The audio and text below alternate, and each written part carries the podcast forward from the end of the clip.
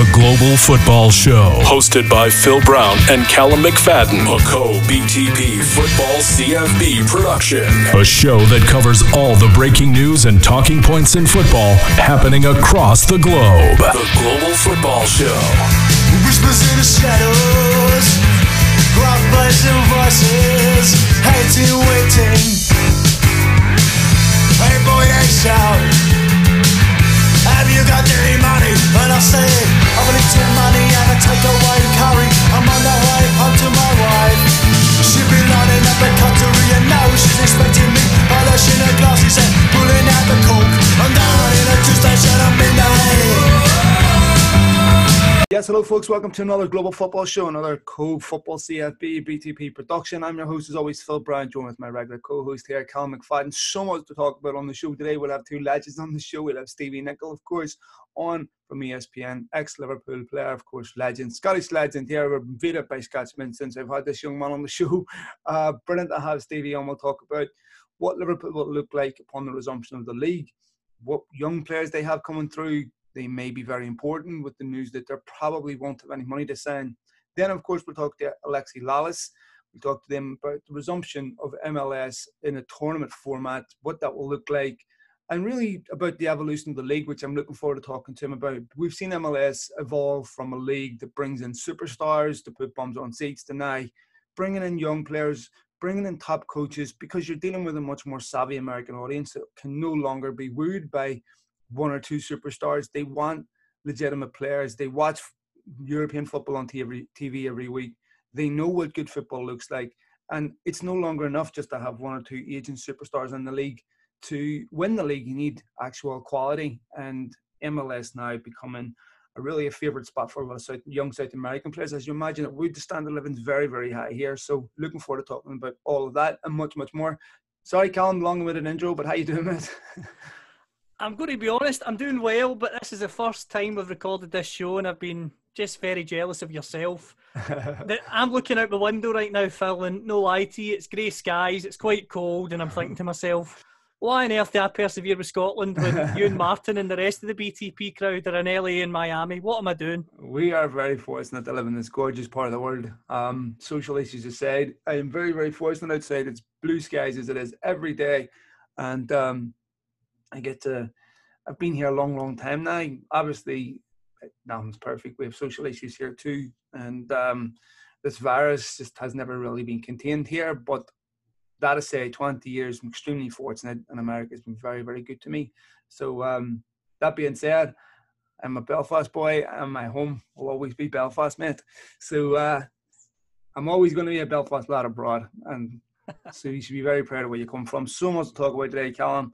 Uh, of course, your fellow countryman Stevie Nick will talk to you. Like we said, it's going to be really interesting talking about Liverpool to get his perception because there's there's a there's the acknowledgement of the present and then there's the future.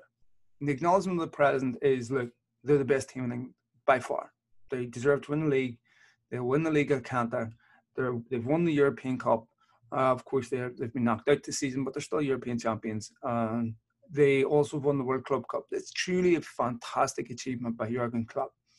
But nothing lasts forever. And in the Premier League, if you stand still, you get caught. And Liverpool are a team that they are very, very good, but it's almost always the same 11. And if they get injuries to key players, you'd want you'd worry about them because they think the drop off from the starting maybe 11 or 14 is big. So I also think it's appropriate that they don't buy, given the beginning of this coronavirus. They applied for this PPP. They got re- widely criticized for it, as they should have been. Then they realized their faux pas, repealed, repealed that. But I think a lot of people had eyes on them saying, well, if you really needed that at the time, you can't go out and spend big in the summer. And it doesn't look like they're going to do that. It doesn't look as if if they're going to do that. Um, we talked last week Jan Aage Fjørtoft um, explained that the Timo Werner situation is something mm-hmm. that Klopp is disappointed by. He also came out and um, had a go back at some of the ex-Liverpool strikers, notably Robbie Fowler, um, Michael Owen, and a few others who said, "Oh, Liverpool don't need Werner anyway." And and, and Jan summed it up perfectly by saying, "Well, that might be your opinion, but if a manager like Jurgen Klopp was clearly wants him, then there must be something in it." And what I want to ask Stevie today, and I will do when we speak with him, is his um, former teammate, captain, leader, uh, former Liverpool manager as well, Graham Souness, um, high profile here in the UK, as you know, on television. And he always, always says that teams must buy when they are strong. And mm. the example that springs to mind, sorry, Phil, for this long winded answer, no, that, that comes to mind in recent years is Manchester City. Now, mm-hmm. I'm not talking about Guardiola City, I'm talking about Mancini City, Pellegrini City. They won league titles and then, then it just dropped off because they didn't add significant quality when they were strong. And I think that's what Liverpool need to, to do because a guy like Jurgen Klopp is going to attract attention from Bayern Munich, from the German mm-hmm. national team. And if you stagnate for a couple of years, then he, he's not going to remain. So Liverpool need to back him if they want to try and have an era of dominance like United had in the Premier League era. I think also to be fair to Liverpool, maybe the era of a manager being there 10, 15, 20 years is probably gone anyway. So uh, with Klopp, they definitely need to spend to keep him. He has a unique relationship with that football club. The fans love him. He loves the club. It's a club suited to him. He's a very, very difficult man to dislike.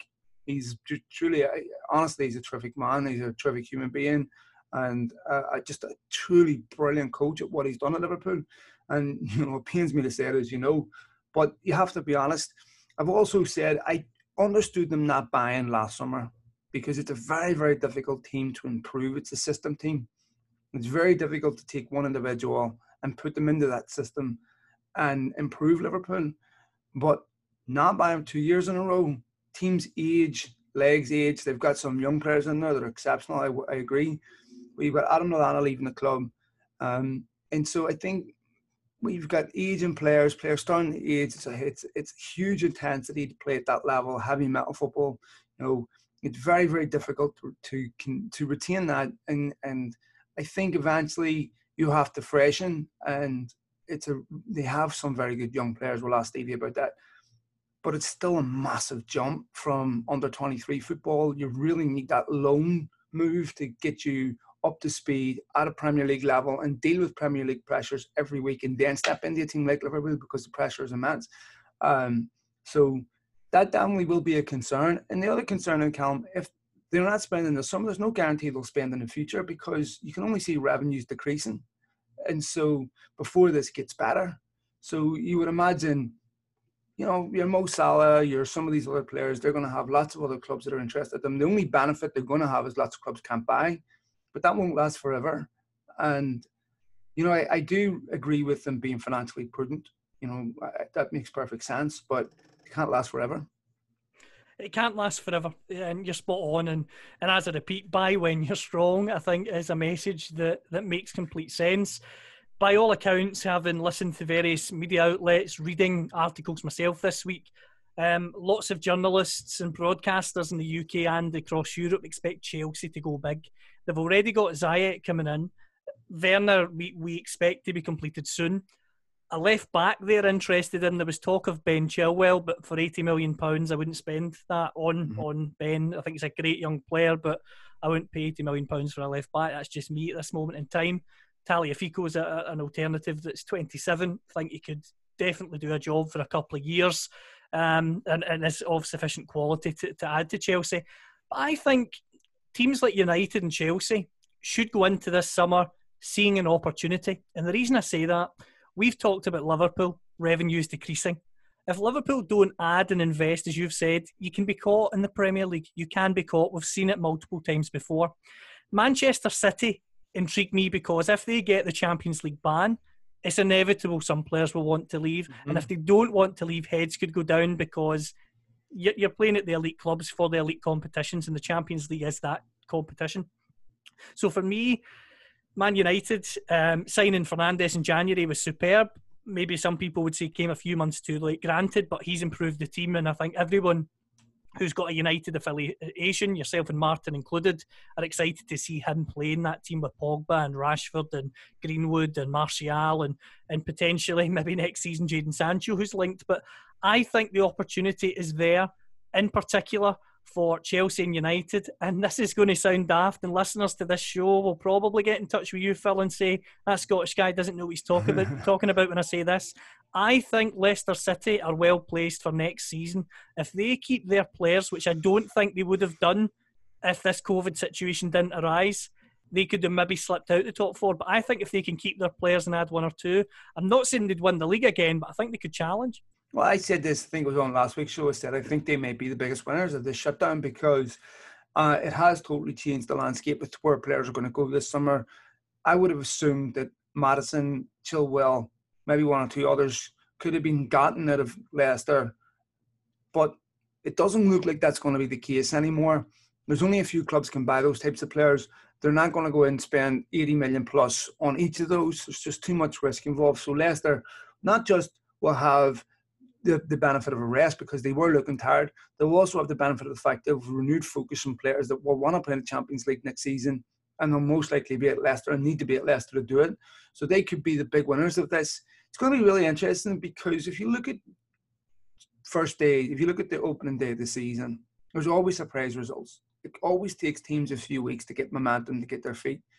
Preparation here is absolutely key for teams to hit the ground running. And it's very difficult to replicate the intensity behind closed doors of what you're going to get in, in, in league games. I've seen people talk about Arsenal's result with Brentford and United with West Brom. I read nothing into these games. These are fitness games. The result means absolutely nothing.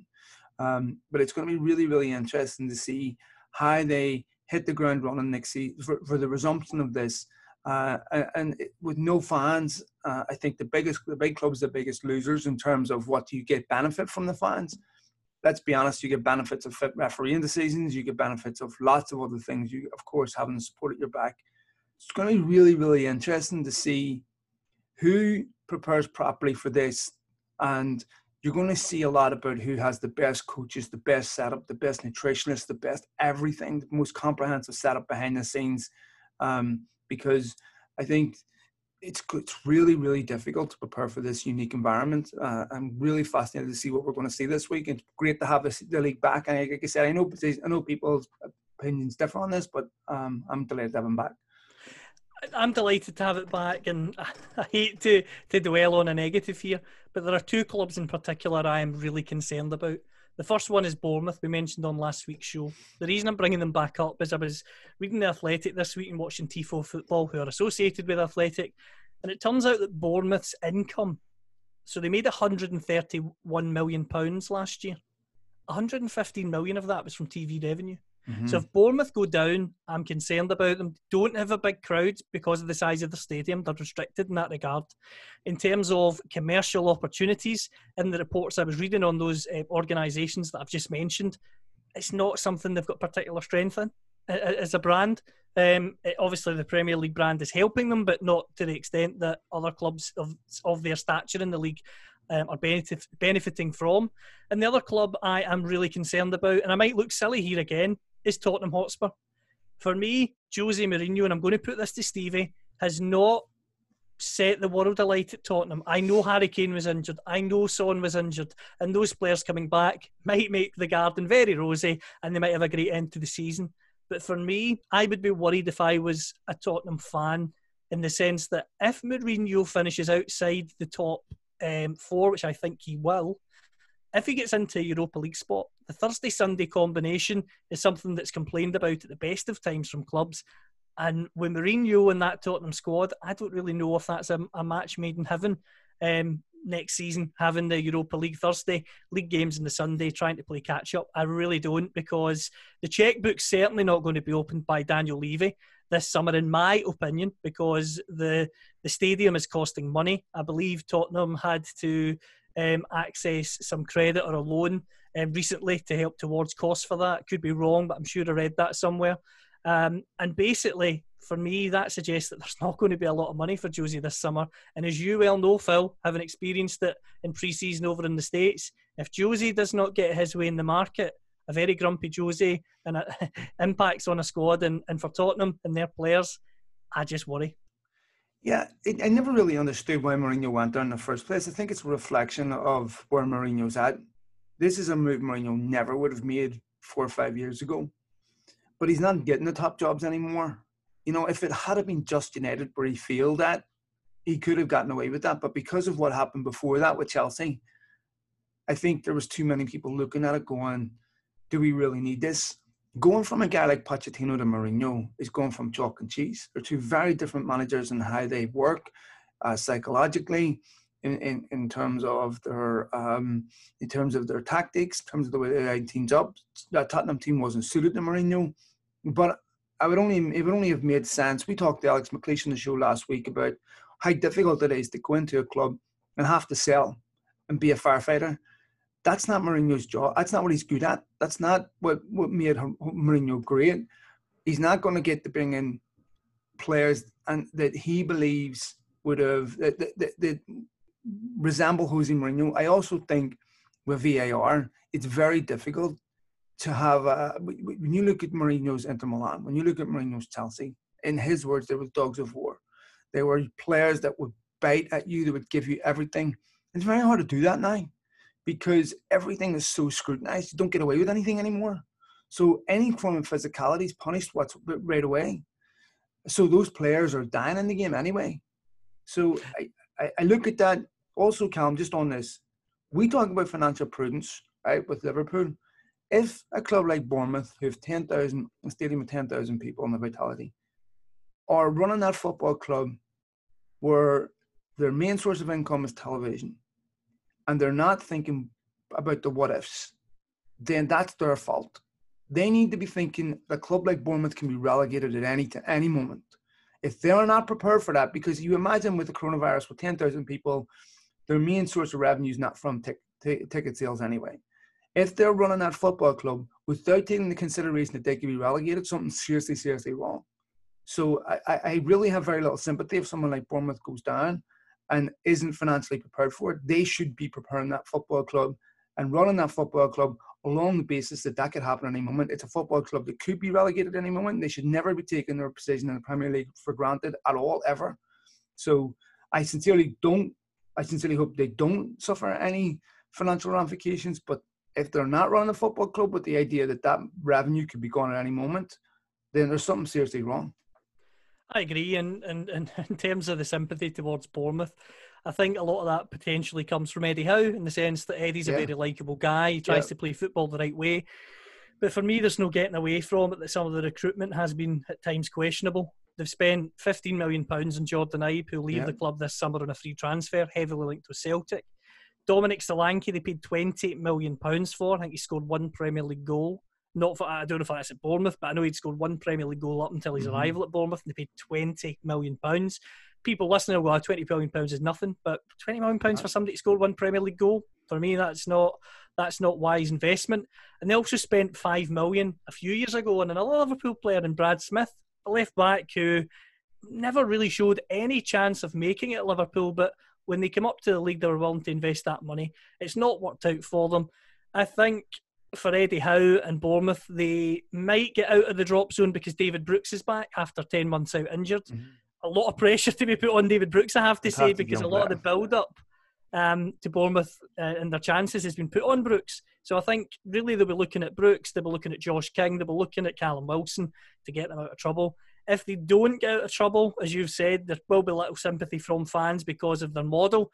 They'll have to sell their best players, and it'll be interesting to see what Eddie Howe does because I don't really see Eddie Howe being prepared to roll his sleeves up and go in the championship again. We shall see. Uh, let's go ahead and join Stevie Nicol here. We've got Stevie on the line and uh, we'll talk to him about Liverpool. Yes, folks, as promised, the fantastic Stevie Nicol from ESPN. Stevie, first of all, let me ask you how you doing, mate?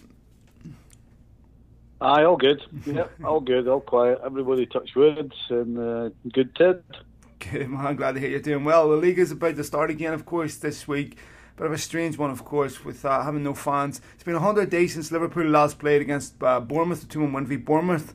Um, they had a behind closed doors win against Blackburn 6 0 with a couple of young players involved. Uh, how are they looking, Stevie? Are they looking ready to go?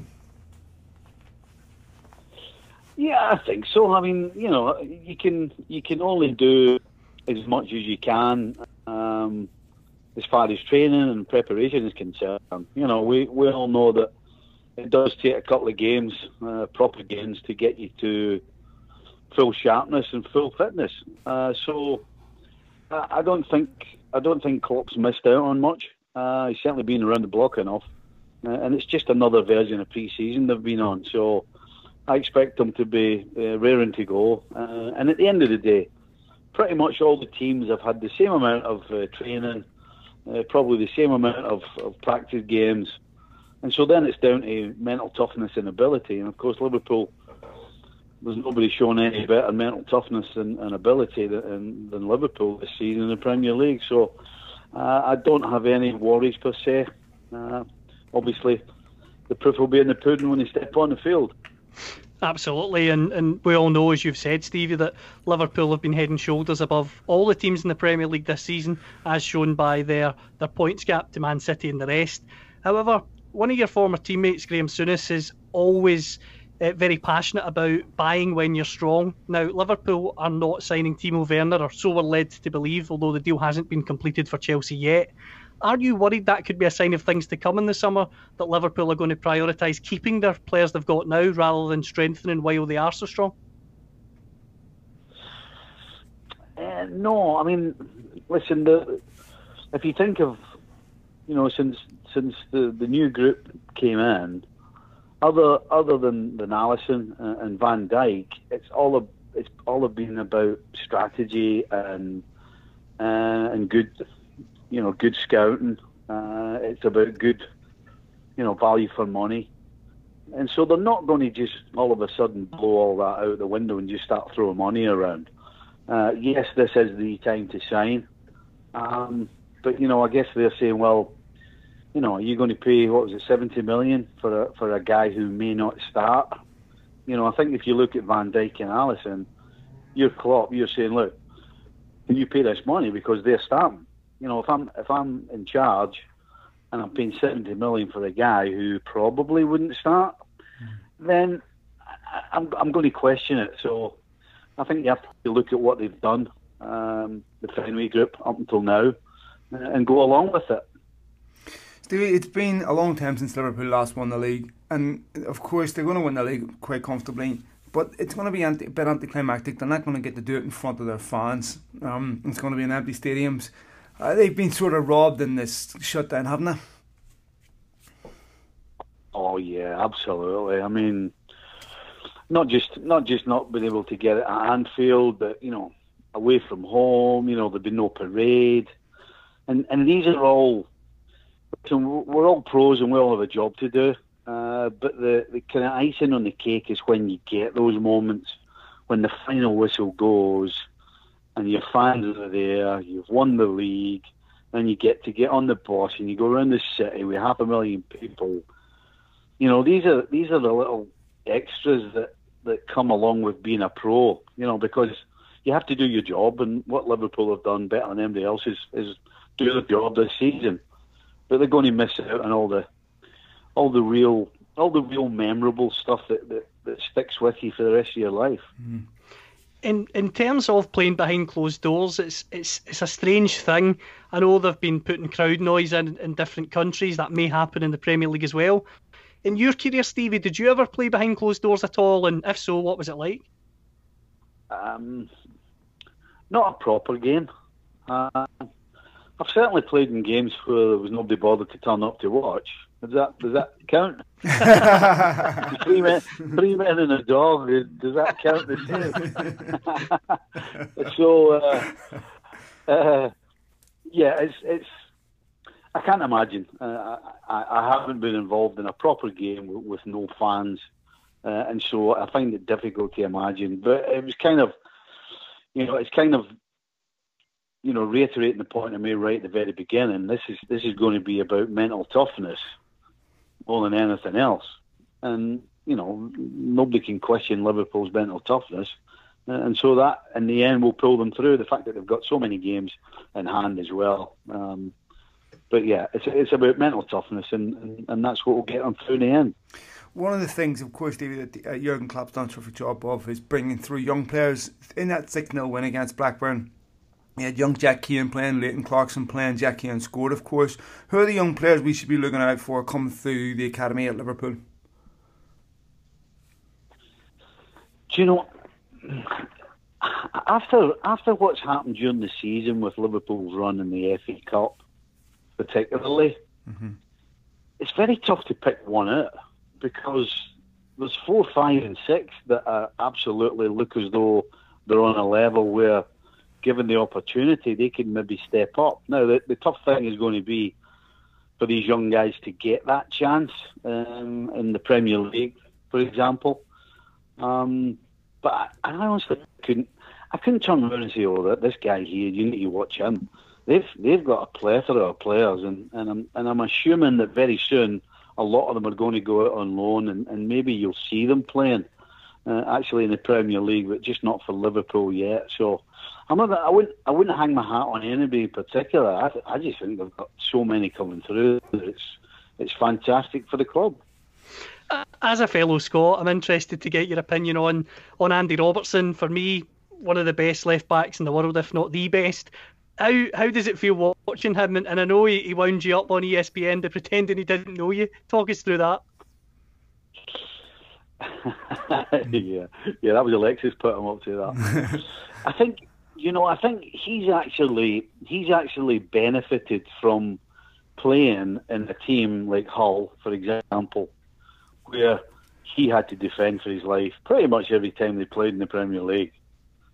And so that that that defence that you see from him when he's with a Liverpool shirt on, it's fantastic because going forward he's immense. Look at the other side of the field with Trent Alexander. Maybe had Trent had some of the upbringing that Andy had as far as defending concerned, then you you maybe would be looking at two two perfect fullbacks because right now one could go one is absolutely mad going forward in Trent Alexander Arnold, but he's not a great defender. Whereas you've got Andy, who's brilliant defensively and brilliant going forward. So I think Andy's benefited uh, hugely from from putting the miles in previously uh, at places like Hull and obviously at home uh, with likes of Queen's Park before he came down to, to, to England. So he's he's a real hybrid, really. You know, you could stick him in an old-fashioned 4-4-2 team, but you can play him in the Liverpool team right now that looks to get the fullbacks forward. Stevie, Everton on Sunday, of course, we've got a glimpse of what football looks like behind closed doors, looking at the Bundesliga. Um, the fact that there is no crowd, is that tainted the way you're looking forward to this game, or are you looking forward to it as much as always? Oh, you know, I need to watch what I'm saying here. I was about to say that, you know, playing against Everton now is not exactly what it used to be. it's not. You know, regardless of where Everton were, you knew you were in for a battle at the very least, mm-hmm. and and they can't do that now. You know, the way the, the way the game's played, the way the game's refereed, you, you can't impose your physicality on anybody.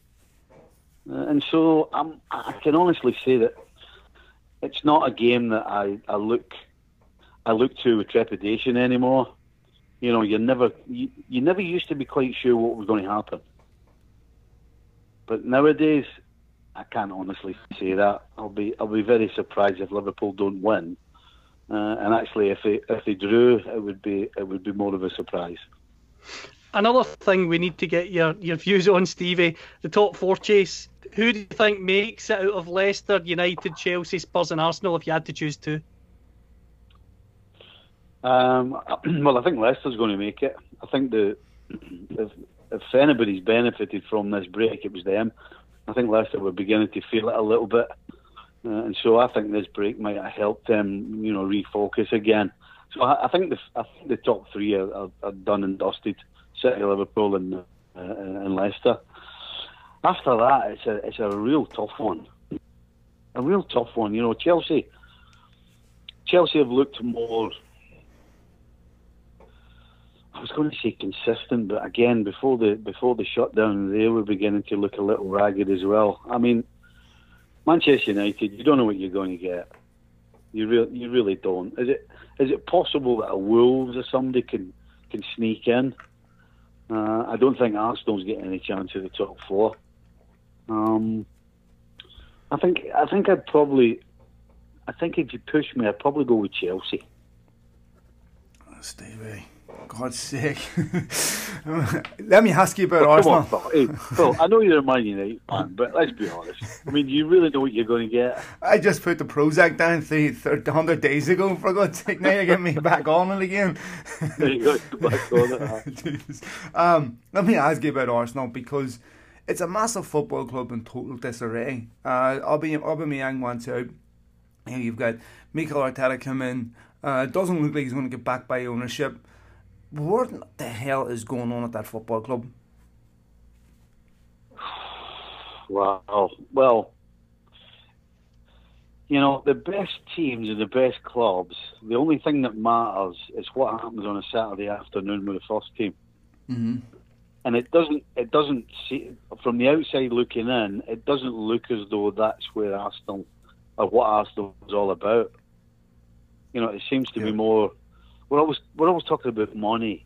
It's always about value for money, and not paying over, not overpaying, and and the stadium, and and it's always everything apart from football. I mean, I think they, I think they, they made a great move in getting Arteta because that that certainly for a period of time, I guess we were talking about football because it was Arteta, but that's only going to last so long. They they need to back him. Uh, he seemingly knows what he's doing. He talks, he t- says all the right things, uh, but at the end of the day, if you've got a team, for example, that can't defend, then the only thing's going to happen is you're going to lose goals.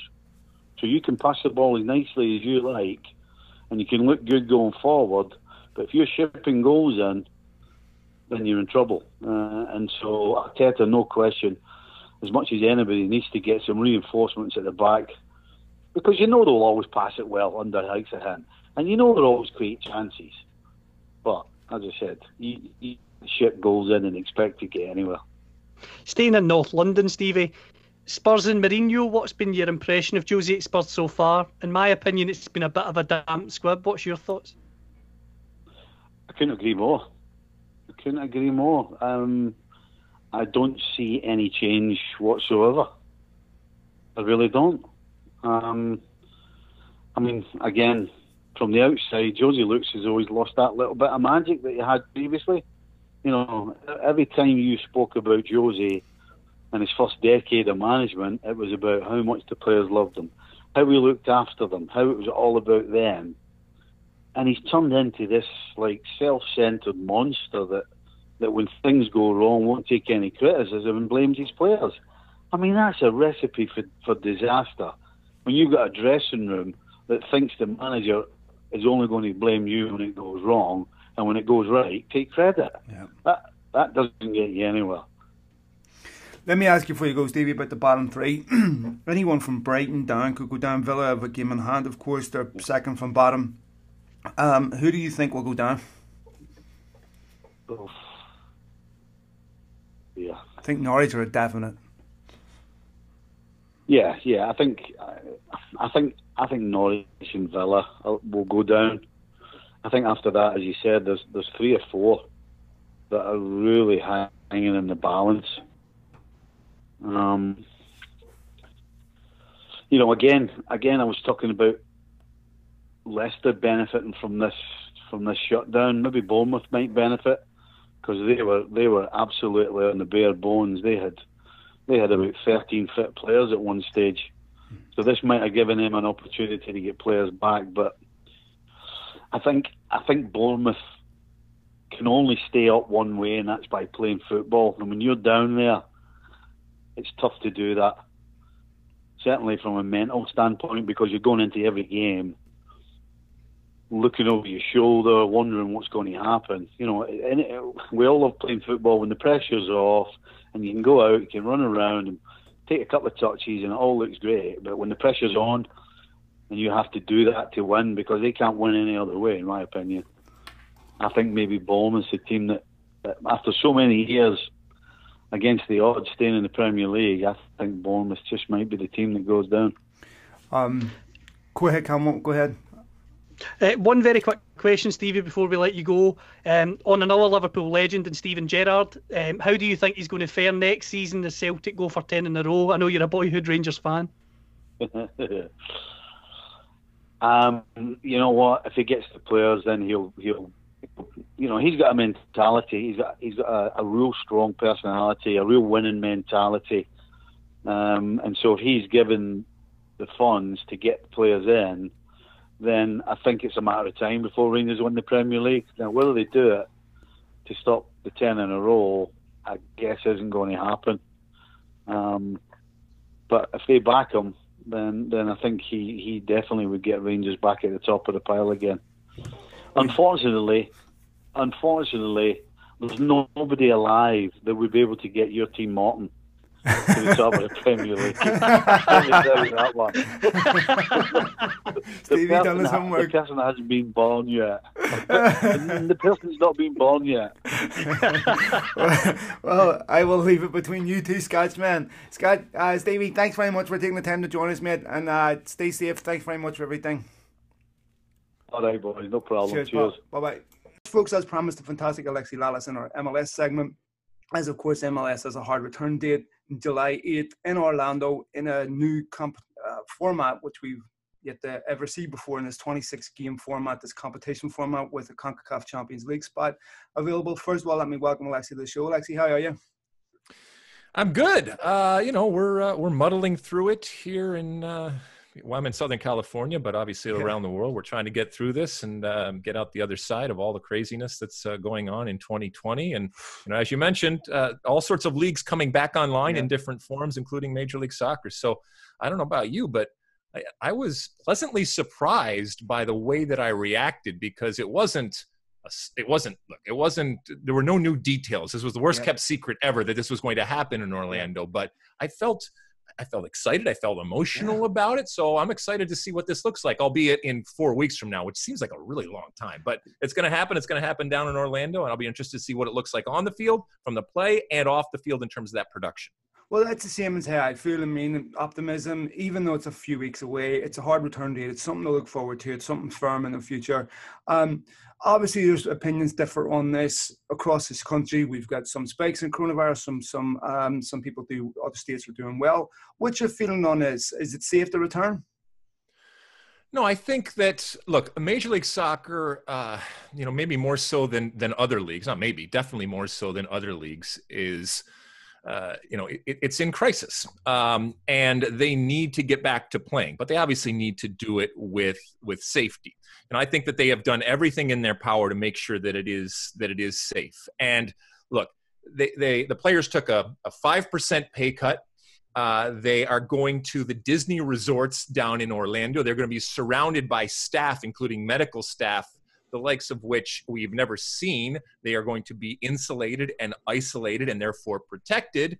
And relative to 99.999% of the people out there, uh, that you know that that type of work return, um, if that I think it's a small small price to pay. So I, I'm I am excited. I recognize that there's certain players that you know either they are uh, they're they're compromised, uh, you know, uh, from a health perspective, or they have kids or anything like that. And there's going to be individual cases, but this is an all hands on deck type of situation. That's the way I would look at it if I was a player.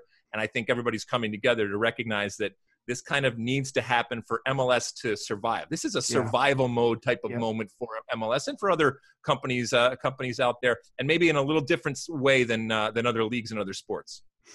One of the things I'm interested to ask you, Alexi, is who you think is going to come out of this ready to to to really build some momentum. In the UK, the focus is always on LA Galaxy, LAFC, and of course now Inter Miami because of the David Beckham factor. But which club in particular do you think is going to come out the traps and potentially build momentum quickly? Well, because it's such a, a unique uh, um, type of environment with this World Cup format, I'm really excited about it. This whole group play that does count in your regular season when they do, and they do anticipate of returning to the regular season, albeit a, a uh, you know a different type of regular season with much less games after this tournament is done.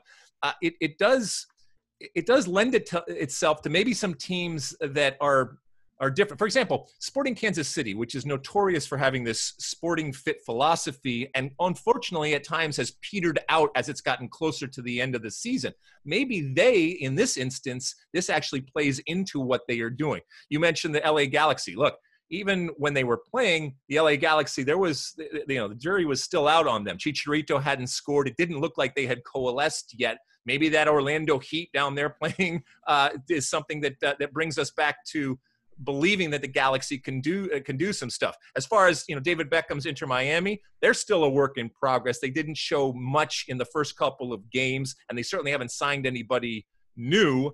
Um, but you know, when in this this artificial and and as I said, unique type of circumstance without the home field advantage, although we've seen in Bundesliga that's kind of gone out the gone yeah. out the window. Maybe there are teams that we don't necessarily associate with being elite that in this particular environment come up. And I, you know, I was talking to someone earlier today. Do we count this in terms of the title? if you know when that team does win do we count it in terms of the double or the treble uh, yeah. you know if, if a team wins you know the Orlando tournament, whatever we're going to call this. I know it's called MLS back, but a team wins that, then wins the Supporters Shield, and then wins MLS Cup later this year. Is that the treble? I don't know. I mean, this is this is all new territory for all of us. Given it's a tournament um, format, does it change how you prepare? Normally prepare for the season, but other lessons to be learned on how you perhaps prepare for a World Cup. Is this going to change how teams prepare than what they would do for a regular season? I think there's a strategy in terms of finishing top two in your group, and then some of the best uh, third place finishers.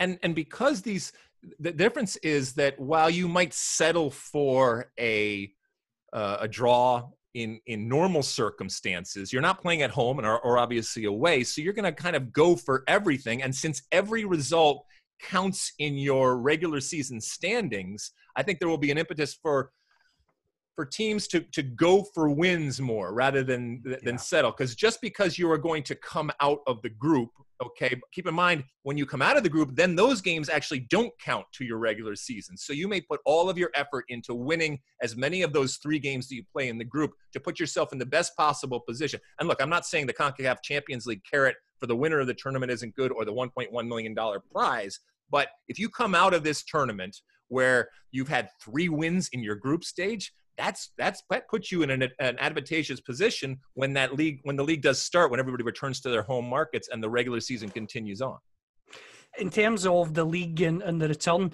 a lot of focus is on the big stars, the likes of Carlos Vela, Chicharito. Mm-hmm. Uh, uh, in terms of those players, they're very exciting to watch, and we know the pedigree that they've got. But for our listeners, Alexi, are there any players that you're really excited to see that maybe the wider listenership aren't aware of yet? Well, I mean, look, there are the stars of the league, like you mentioned, and they're going to get a lot of the attention. Uh, and and you know, then you have you know a, an existing star, someone like Josef Martinez from Atlanta, and Atlanta's always going to get some attention, not some, a lot of attention, and rightfully so. But he got injured, so he's he's going to be out. And I'm just, you, you know, you mentioned Miami earlier you know the, the whole phenomenon of an expansion team and what it looks like and what those expectations are. You know when you when you talked about miami earlier uh, when we were talking about it what did you call it? You didn't call it inter miami. You called it david beckham's yeah. miami and that's you know that's that's what you get with David. Believe me, I, have I've been through it, and that is yes. the power of the Beckham brand. And you can use it, you can harness it, and it can be incredibly valuable and successful. But it also raises expectation, especially in a place like Miami, which has long been sought after in terms of a market, but nobody has really gotten it right. And keep in mind that this team even in the normal times earlier this year was was scheduled to play in Fort Lauderdale as opposed to Miami. But I think there is a pressure because of the association with David Beckham to see what Miami is going to be. So I'll be really really interested to see that. And you know, someone like like Nashville that's just come in, they don't have that pressure. Jaap Stam, I think, is going to be interesting to see. The coaches are really interesting too. Jaap Stam in, in Cincinnati, because Cincinnati's been horrible. Thierry Henry back to MLS. He had a wonderful career as a player here and now leading Montreal up there and what that looks like because of the high profile type of names that they have behind uh, what's going on. You know, then you're going to have your usual suspects, defending champs, uh, Seattle uh, uh up there uh, that are doing their thing. Uh, you mentioned Chicharito and the LA Galaxy right now, and as I said, the jury is still out. They are always going to be one of these one of these super clubs, but they, you know, they need to do some things. And I think it, the the perception that we have of the teams going into this World Cup type of tournament down in Orlando might be very very different than coming out of it. And as I said before, since it's such a unique type of situation, I don't know if that's the right type of perception to have uh, coming out of it. And we may be thrown in different directions than in another way when we get back to playing in market. One of the things that I've loved about the MLS is the, the, maturation of the league, how it's evolved from being a league that's just brought over some superstars to try to put bums on seats that are towards the end of the careers. Now we're seeing top clubs around the world scout here for the best young talent we see of the successful Alphonso Davies and Bayern Munich. Um, we've seen MLS now evolve from a league that's got the respect of the world that says, you know what, there's a lot of talent in this league. It's ready made to come to Europe to hit the ground running and not have to start at a lower level. Uh, that must be a, rep- a, a, tremendous sign of the success of MLS and the growth of it.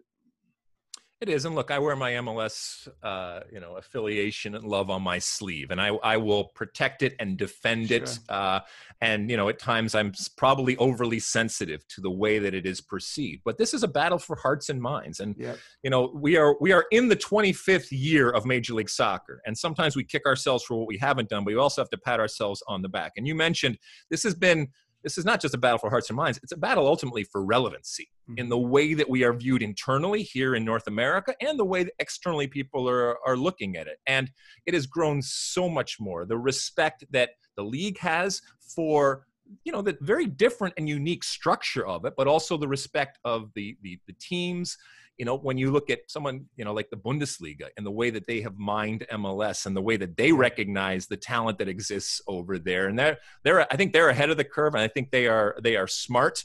And look, you know, I, I can scream and yell about how the perception doesn't match the reality oftentimes in terms of the quality uh, out there. And we're never going to know. It's a subjective type of, uh, type of thing, but it's a, it's a fun game to play. And I, you know, I would submit to you that the league and the players and the teams are much better than people realize out there. Yeah. But as you mentioned, a lot more people, especially people within the business, even though they might not want to admit it publicly, are realizing the talent and the value that exists in Major League Soccer.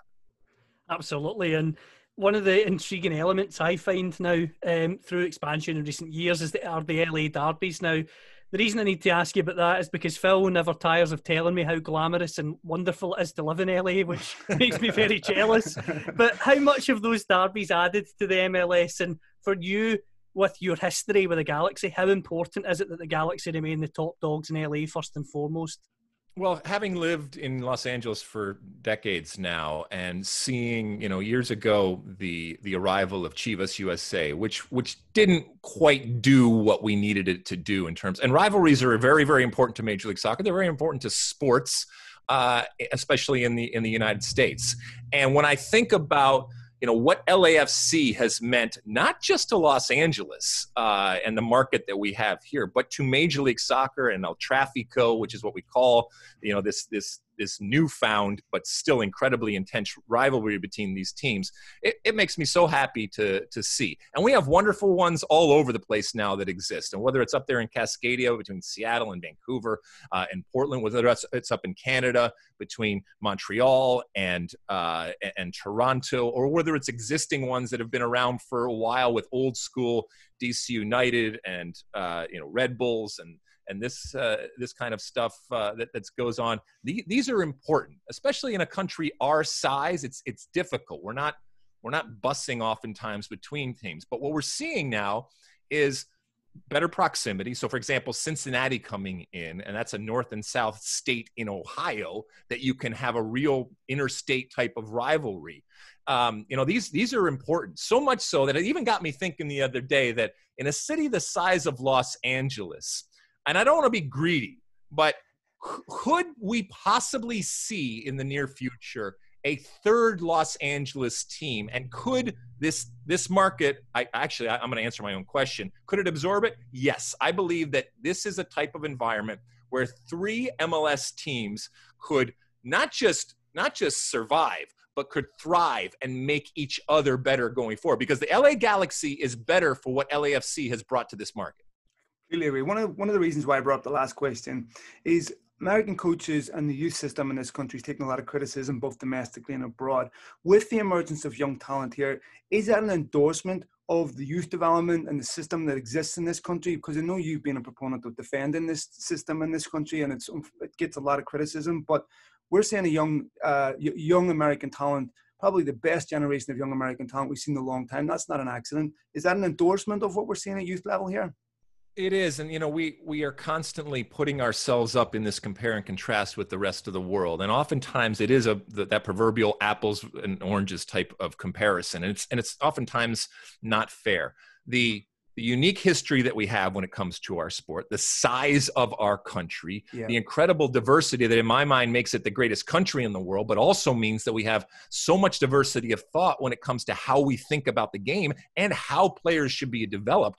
That makes it a very complex type of system to work through when you're talking about develop and people agreeing articulating and then agreeing upon a path to take. And there's so many different paths that are that are taking. This goes back to where we we kick ourselves for what we aren't. And we also have to look at how far we've uh, we've come. But it's also it's always going to be different and it's always going to be much more complex and therefore much more difficult but it is going to produce talent uh, and different talent and not all talent is going to be the same in how we play. It's not this homogenous type of of, of attitude because that's not what we are uh, as a country. So there's going to be a lot of different types of players and different yeah. types of styles that come out. I don't buy into this this notion that there is incredible amount of talent that is falling through the cracks. Are we finding all of it? No. Should, do we need more opportunities and more platforms out there? Yes. Would I like every man, woman, and child that wants to play soccer to be able to do it for free? Yes, but that's not going to that's not going to happen because when you say free soccer,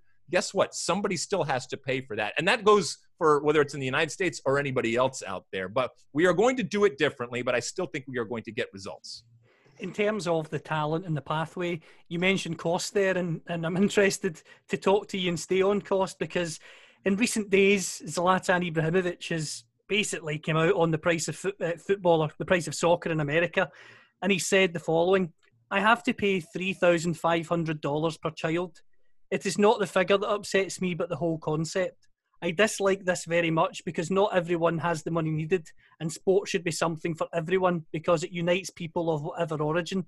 So, in terms of cost, what do you think the grassroots soccer um, organisations in America need to do to encourage even more youngsters to play the game?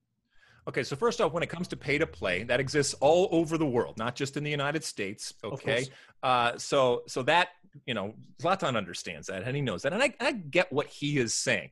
Secondly, when it comes to the elite level, uh, there are, for the most part, when it comes to Major League Soccer uh, academies uh, and any type of development, all right, that is a free type of system to the player. Obviously, the teams are playing for it, so it is a little misleading to just call it free. Yes, somebody is getting something for free, but it is not free. Somebody ultimately pays for it. We do have different rules and, and, and actual laws in place that sometimes make it difficult for us to do the same things that happen uh, around the world.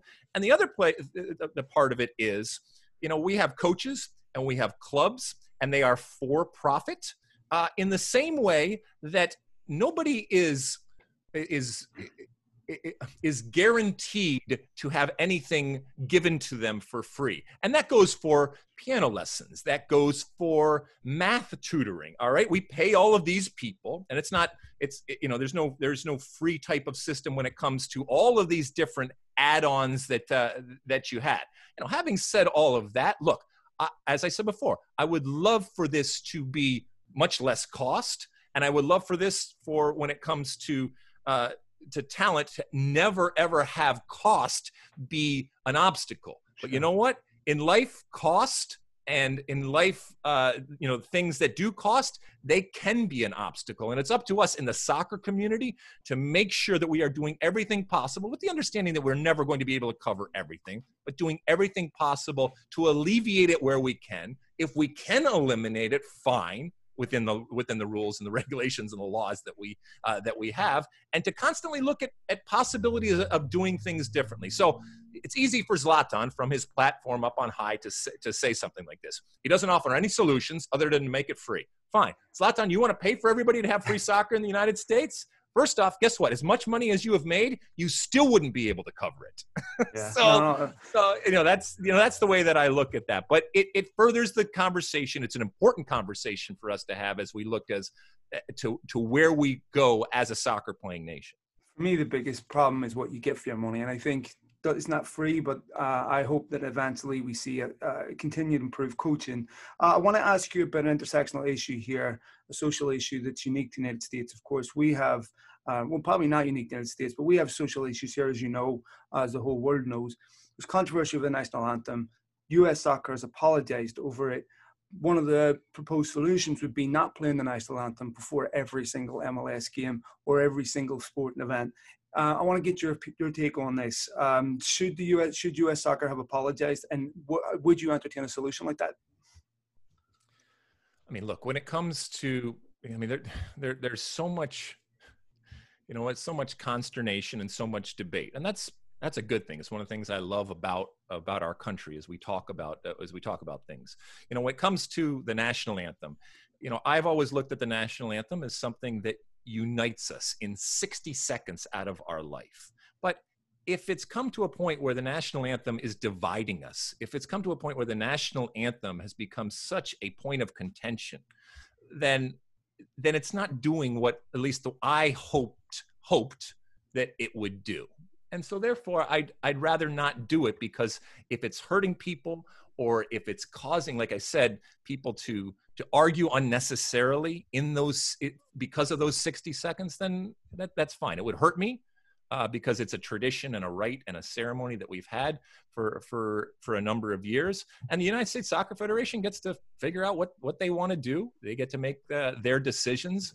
And in this in this day and age everybody is going to have their opinion heard and then the decision is going to be made. And some people will agree some people uh, some people won't agree. But you know this is you know this is in the in the greater scheme of things is this the most important thing that we should be talking about when it comes to not just our game but our world and the way that our world is in 2020 no but it's going to be one of the uh, you know we had the uh, everybody everybody talks about these things and i don't have answers i'm not here to preach or tell anybody mm-hmm. uh, tell anybody what to do um, and it's you know it's it's a difficult and it's a complex type of thing to talk about and to and to come to any type of definitive answer right last question for you, Alexi, and based on my accent, I'm sure you can hear him from Scotland. There's an increasing number of Scottish players coming to MLS Chris Cadden, Gary Mackay-Steven, Lewis Morgan, Sam Nicholson, Johnny Russell, and Danny Wilson, to name a few. Do you think the MLS has a sort of profile now that it can develop players of all nations and that it can, in the years to come, be seen as a league where you can go to develop and further your game rather than go down the designated player route where you see the likes of Wayne Rooney, Steven Gerrard, and Frank Lampard that arrived to the MLS at the end of their careers. Could we start seeing young British players arrive to develop at the start of their careers? So, you know, you guys have been around a long time and you've seen the way that the, the soccer world has changed over time. So, for example, the migration that happened to England and to the EPL uh, we saw it happen actually from Serie A, and you know the Bosman ruling and the opening of European community, and this incredible migration, and also the incredible business and marketing aspect of what the EPL became, and the money that was there. Players are not going to England with all due respect for the food and for the weather. Okay, uh, but what they have done is they have made it this destination. Okay, and that type of migration can happen again that type of migration not only can happen again, but it's even more liable to happen with a place like North America, where players can go, uh, whether it's you know the weather, whether it's the lifestyle, whether it's the safety, whether it's the the, the you know the money. And when all things are being equal, or even more, when it comes to the money, and you're not losing out in terms of your credibility, especially when it comes to the national team that that could be something that is very very appealing. And, and i'm not just talking about for huge huge stars. I'm talking about for players that are looking for a place that is going to give them a comfort level off the field in terms of what their image is and is also going to give them a comfort level and a challenge on the field and a platform from which they can use to maybe go on to something else if they want or have a long career. I i'm really it's really gratifying to see some players that have chosen mls and while some of them certainly you look at it as a stepping stone, others have looked at it and made their career and their lives yeah. here. You look at someone like Diego Valeri in uh, in Portland. He is an institution in Portland, Oregon. All right? mm-hmm. this this this Argentine Argentine mastermind of the game is ingratiated himself into that community and that culture and will forever be remembered. And I think you're going to see more and more of that, like you said, people looking at MLS as a place to go where all of those things that we've talked about are are are at your disposal and that that appears to me like something that would be very very enticing enticing going forward like before you go, be remiss not to ask you about Kevin Durant buying into Philadelphia Union, continued investment from high-end profile athletes. Um, is that another sign of the health of the league financially and, of course, as a brand itself? Well, look, you want you want high profile people, and we talked earlier about the importance and the credibility uh, and the attention that someone like David Beckham brings. And so, having someone like Kevin Durant come in, even as a, you know, as a I think it's five percent type of ownership. But look, we've seen what happened with LAFC with the I don't know they have hundred owners, but over there, but you see, uh, you know, you see Will Ferrell in the stands and Magic in the stands and yeah. and Mia Hamm and the, you know these types of people in the stands and. Uh, you know so many you know so it, uh, especially i'm here in los angeles right now and celebrity can be very very valuable if you harness it correctly uh, and it can spread the word and we need messengers. We need people out there spreading the word of what major league soccer is and so i'm i'm i'm excited to have someone like that come in especially for what has to be said is a a smaller market type of team. I know philadelphia is not necessarily a small market but the way that the union looks in that market and then therefore the way it's perceived from the outside maybe he can increase that profile of what they are both in market and externally how we look at it from outside the market we shall see. Alexi, always a pleasure. Thank you so much for taking the time to do this. You need no introduction. Keep up the great work and thanks for joining us. I appreciate it. Thanks, guys. It's always a pleasure to talk to you. Cheers, buddy. Thank you. Thank you.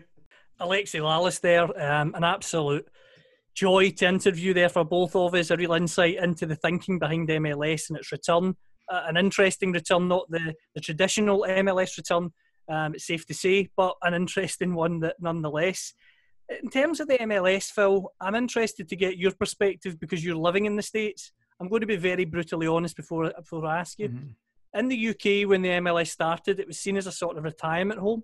Sure. Um, we saw the likes of David, well, David Beckham when he was, he was younger, but we saw the likes of um, Steven Gerrard, Frank Lampard go there. Um, and the guys who went a bit younger, the likes of Jermaine Defoe, went and then came back very quickly because they, they, they, they, they complained about the standard. However, in recent years, the, the standard has improved. Viewing figures in the UK for the MLS are actually quite good now. It's covered by Sky.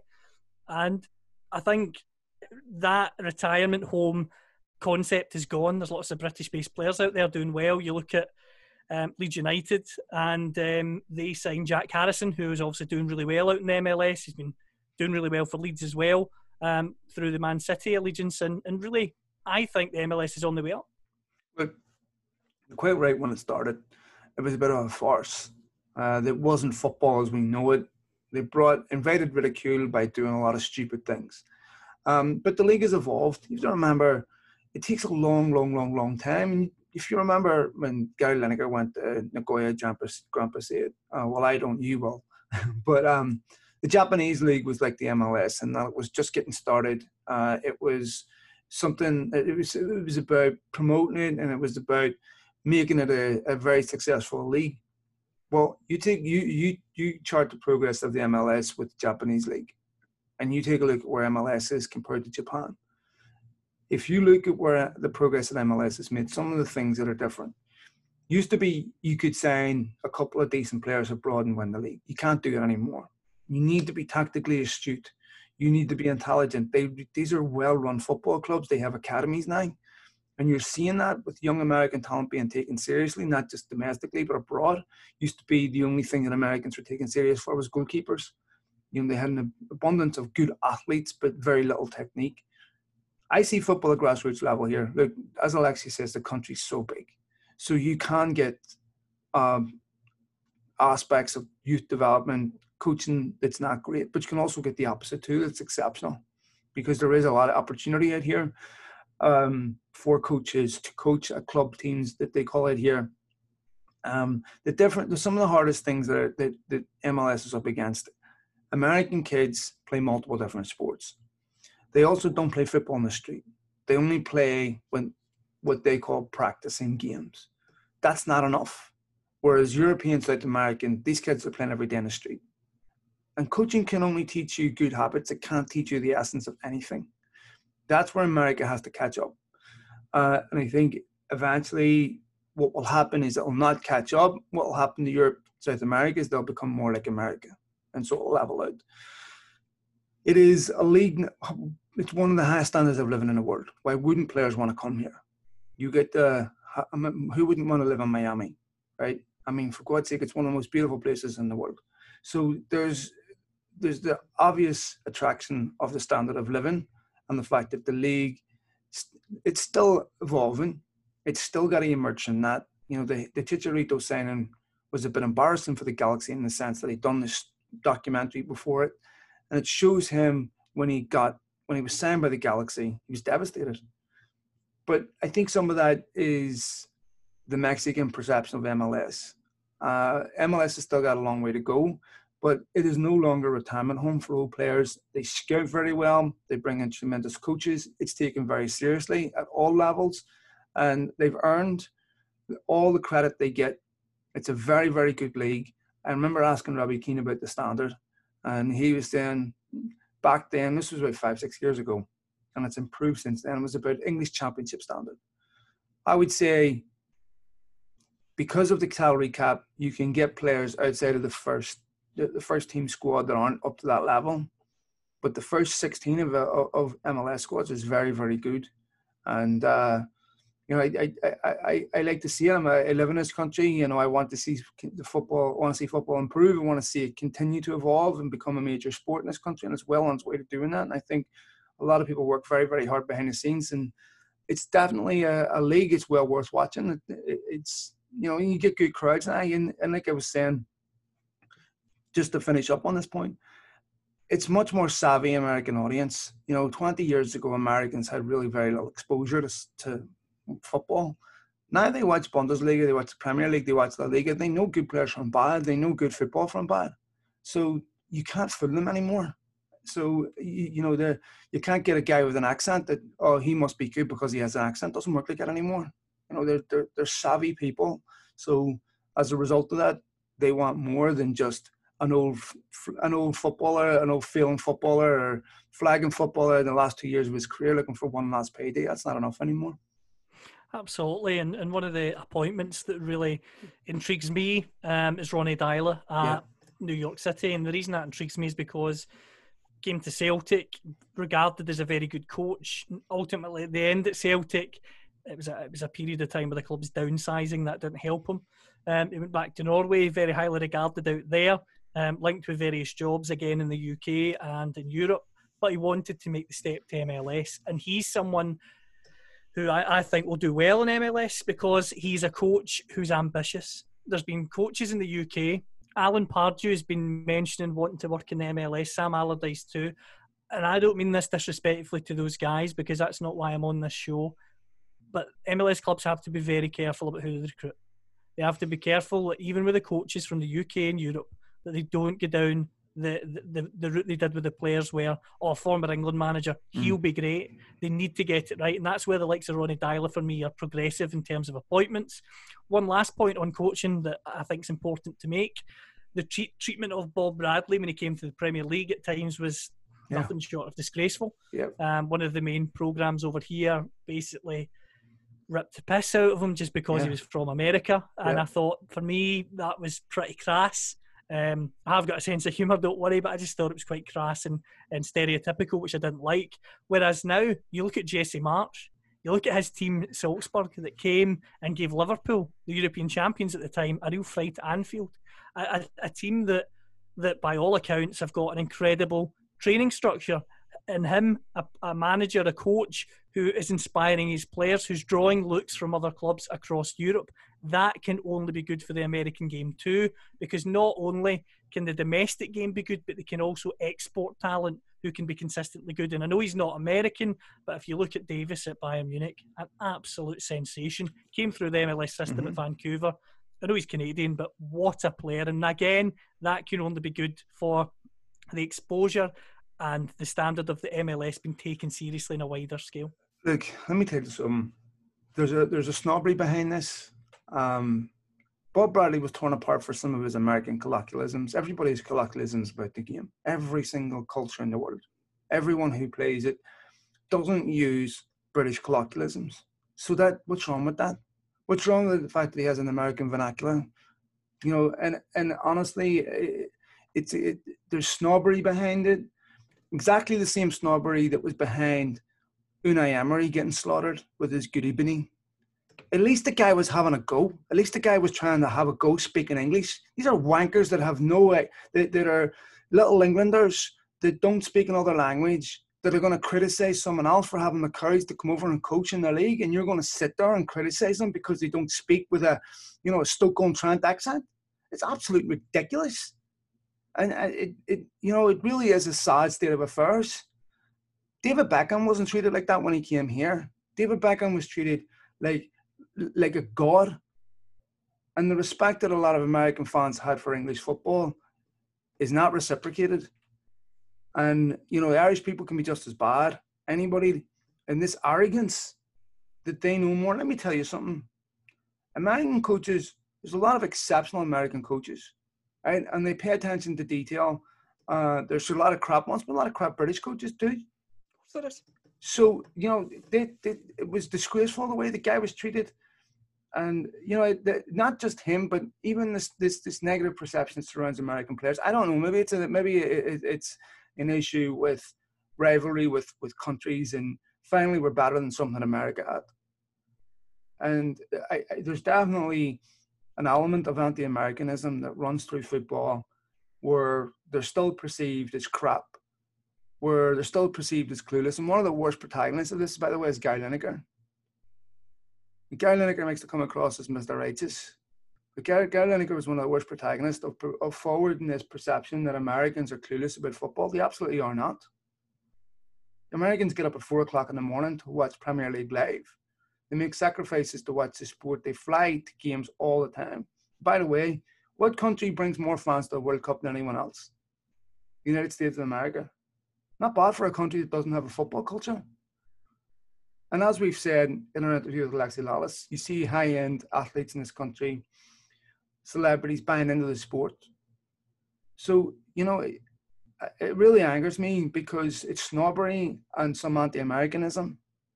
And uh, so I don't think Bob Bradley was given a chance and he was slaughtered for one interview when he was talking about a penalty. Absolutely. And I, we had the pleasure of interviewing Bob Bradley on the show, an absolute gentleman, by the way. Really, really shameful the way he was treated. Uh, a country that the British, uh, uh, um, uh, uh, English Premier League has courted and courted and courted this market over and over again. He's, they rely so heavily on its dollars. So honestly, it's a bit disappointing that.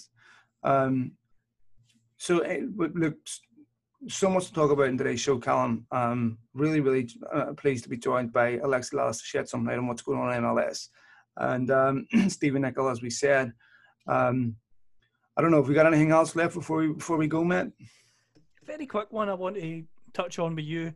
I've been thinking about it recently. I, as you know, I interviewed Clive Tyldesley, um, mm. and that was on BTP, and, and and he said something that really really resonated with me. He was telling me about a famous striker um, and he basically said that the famous striker, his name escapes me.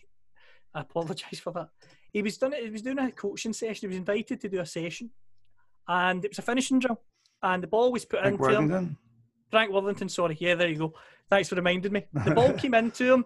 He flicked the ball up, hit it top corner, and Clive said to him, "It was a it was a piece for TV. Yeah, that's all well and good, Frank, but can you explain how you done it? All right, okay get someone else to hit a ball into him, hmm. flicks it up on the spin, smacks into the other top corner. And it was at that point Clive realised this guy's brilliant, but he doesn't have a clue what makes him brilliant. It's just, it's, Clive said, it's, it's instinct, it's, it's talent. And at times, talent can't explain how how how it does things. And and I think we've seen that in terms of great great players not making great managers at times. And and that's something that I think is important because just like you said with the Bob Bradley situation when it comes to coaching, a lot of people think, wow, he was an incredible footballer. He'll be an incredible manager. Mhm. It doesn't always work that way. Look, when it comes to genius and creativity, there's something about it that's irreducible to mathematics. There's something that we cannot create in a controlled environment. We can take all the variables.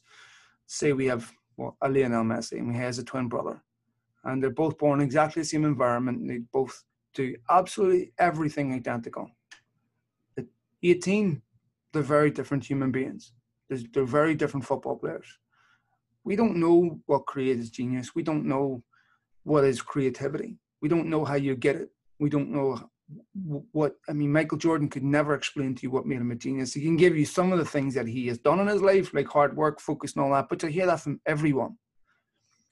But there's a threshold from learning something and not learning, but not knowing something and knowing something that we very rarely know how we cross it. For example, any skill in life, when you talk about doing keepy ups, for example, you try, you try, you try, you try, you try. You can't do it. And then you can do it when you let go. When you stop trying so hard and all of a sudden, how did I go from not knowing to knowing? What is that threshold? How do we get there? We don't know. We have no idea. We have no idea how we do things. We have no idea. I mean, you can explain certain habits, but how you how you get knowledge, how you get creativity, how you get genius is a complete mystery and yet it is bestowed on cer- just a few people every generation in particular fields. And for a lot of these people, there's a darkness to it as well, which is odd. You go throughout history and you see a lot of people that are geniuses are also troubled. They also have other aspects of their life. There's something about that we just don't know. Lionel Messi, to me, is a genius. Lionel Messi was born to be a genius. Maradona was a genius, born to be a genius. Cristiano Ronaldo, magnificent talent, but pure science.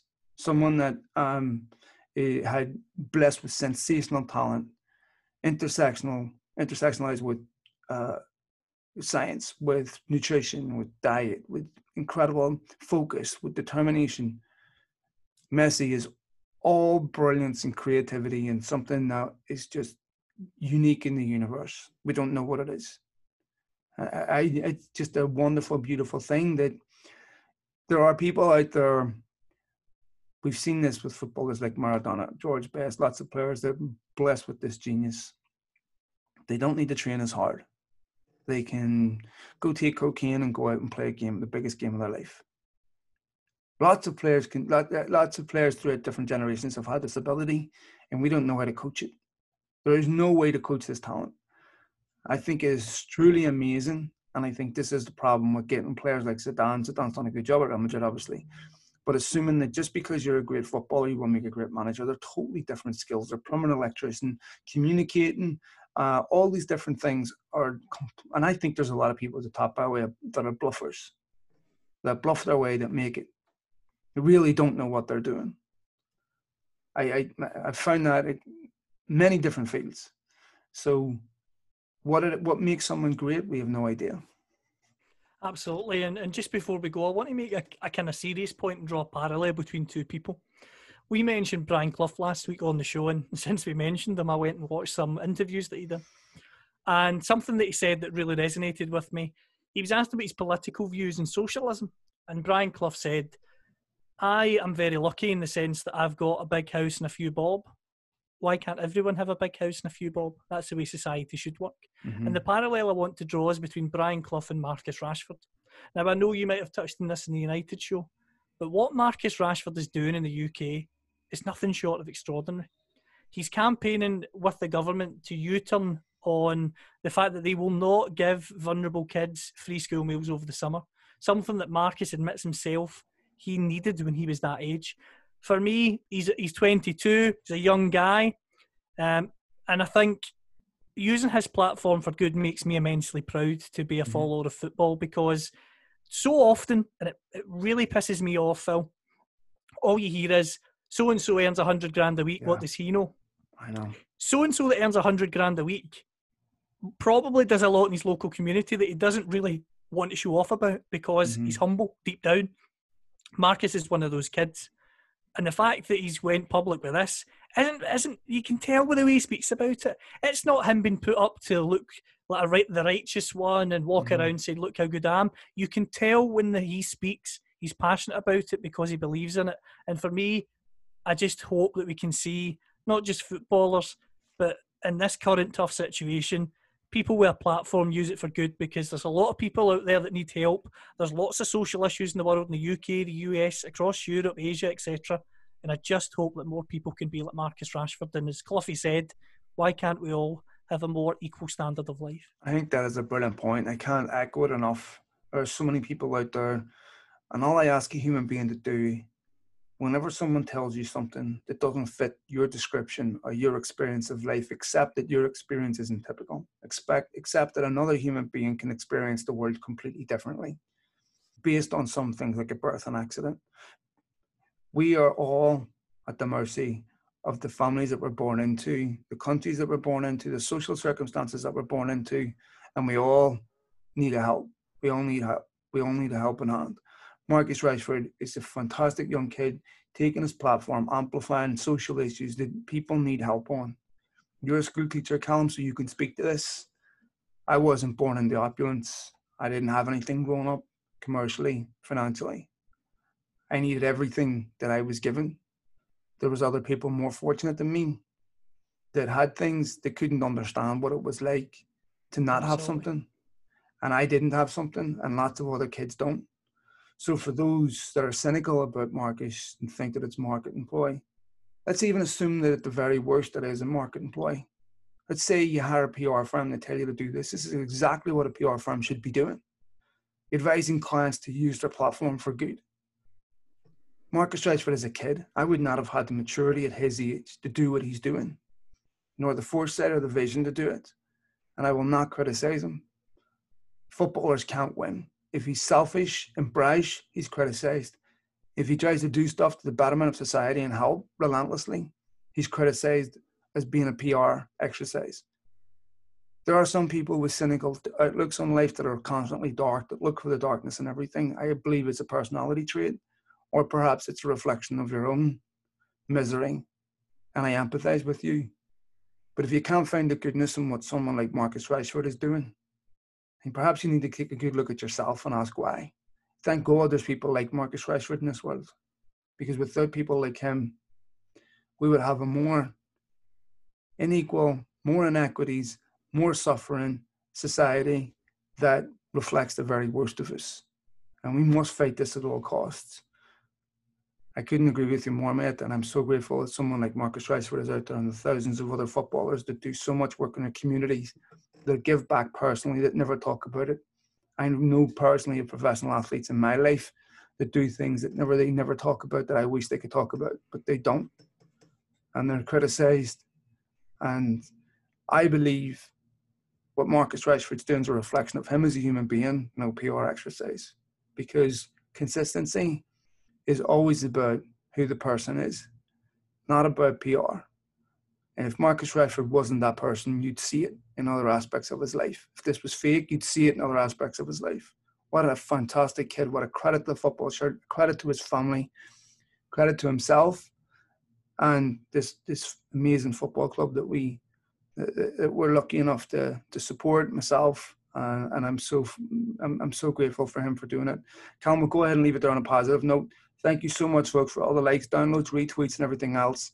And um, but thanks for following the show. Uh, we always appreciate your feedback. This is a new podcast we've been doing for the last few weeks, so we're always grateful for your feedback. Lots of new stuff coming up on BTP this week. So thanks for downloading. Callum, all the best, mate. All the best. Take care.